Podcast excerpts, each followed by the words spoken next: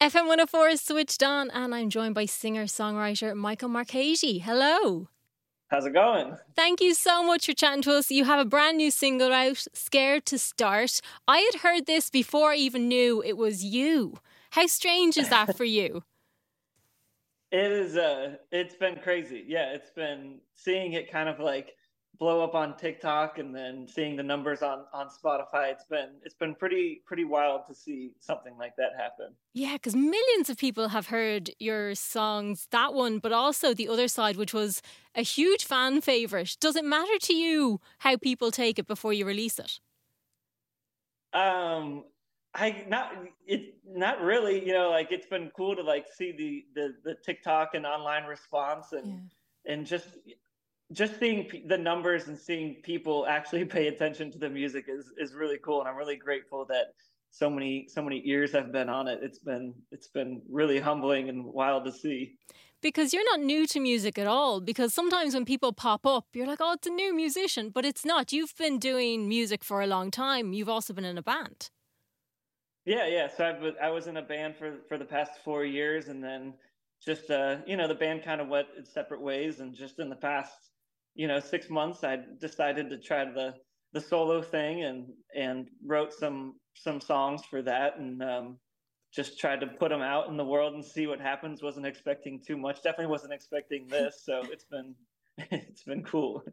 How has it been going from being in a band to being solo?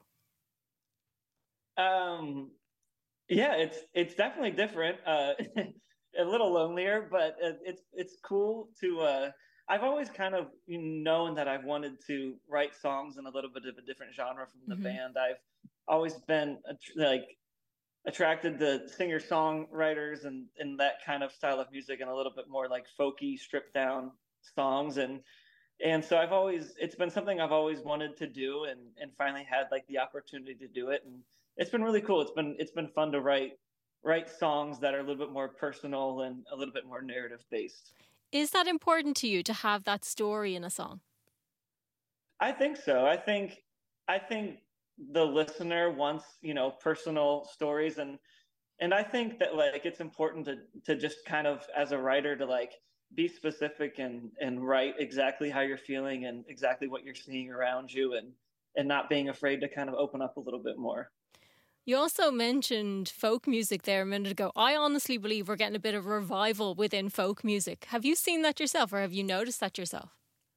Oh yeah, hundred percent. I I am in the right genre at the right time. I think with you know Noah Kahan and Zach Bryan and Tyler Childers and all these guys kind of like reinventing what kind of like country and alternative and folk can kind of be and and I think it's the audience and like people right now are really into that that style of music and that form of songwriting and i think like the in-depth you know lyrics are are really connecting with people right mm-hmm. now so i am uh, very grateful to to be a part of whatever is happening in, in that in that genre yeah and it's so nice that we're kind of getting almost mixtures of genres within one song as well i think yeah, for sure. Um, yeah, because people we you know will almost like sometimes call it like country music or yeah. alternative or or whatever, and it's like I don't really care what what people label it as. Is you know, as, as, people like it, people like it. I think it's I think it's cool that that genres are kind of blending and that it's just more people you know being introduced to more songs, which I think is a good thing. Yeah, and being able to just lean into what they're enjoying rather than having to label it at all. I suppose. Ex- yeah, exactly. So the EP American Romance, what was that like to put together? Uh, yeah, it was it was amazing. It was kind of like a mixture of songs that I had written, you know, from a long time ago, almost like four years ago, and some like new stuff that I had been working on, and went up to uh, New York and uh, recorded the songs just in like a week, and it was just like one of the most fun processes I've ever had. Like, just had an amazing time, and usually I'm a pretty like anxious and worrisome person when it comes to like my music. I always feel like I need to like sing better or have this guitar sound different or sound better. But I kind of left that week just being like 100% happy with the way everything turned out. And for once, like I, I left the studio and got done with the recordings and I was like, this is, you know, I don't care what people think of this. This is exactly the way I wanted it to sound. So I was just super, super pleased with how everything turned out.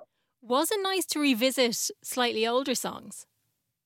Yeah, it was it was awesome too. I, I there were some songs that you know I had written a long time ago that I never really knew how I wanted them to sound, and then started writing newer music, and that kind of informed like how I'd record it. And mm-hmm. again, just was super super pleased with how everything came out. It kind of like for once came out exactly the way I dreamt of.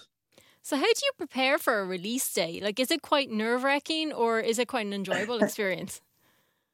I think the when I released the first couple of songs, when I released the other side and scared to start, it was nerve wracking for mm. sure, just because you don't know what the response is going to be. You don't know how many people are going to listen. You don't like. I didn't even know what a successful release day looked like, and as compared to an unsuccessful one, so it's kind of a little naive too. Um, but but now that there's a few songs out, I this release day feels much different. I'm just kind of excited that you know I get to release more music and that I'm excited that people are excited. Like I, mm-hmm. I'm never gonna take for granted the fact that like people are asking me for more music. That's something that I'm I'm really really thankful for. Yeah, that's something I noticed on your social media as well. Everybody have have a song that they want to hear and that they want you to release. Like there's almost this pressure of kind of giving that to them, I suppose, isn't it? yeah, it, it's it's cool to like you know and like to be on TikTok and release, you know, three different songs mm-hmm. and people to have different favorites and it's just a cool platform to like be able to connect with people and and and make music and be able to like, you know, kind of like tease ideas and even test out new ideas. It's a it's a it's a cool thing. Where did music start for you initially?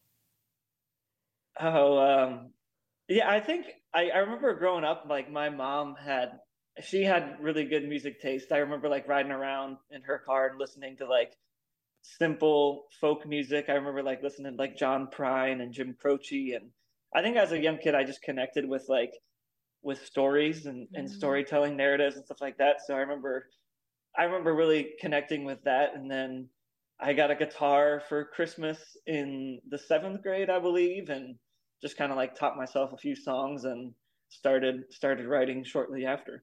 It all started from there. I guess so. what are three things that people should know about you? I three things people should know about maybe that they don't know. I'm mm. a big sports guy. I mm-hmm. love in my hometown. I I love we have the Cincinnati Bengals and this is a football team, American football team, and then and then the Reds, which is basically I love sports.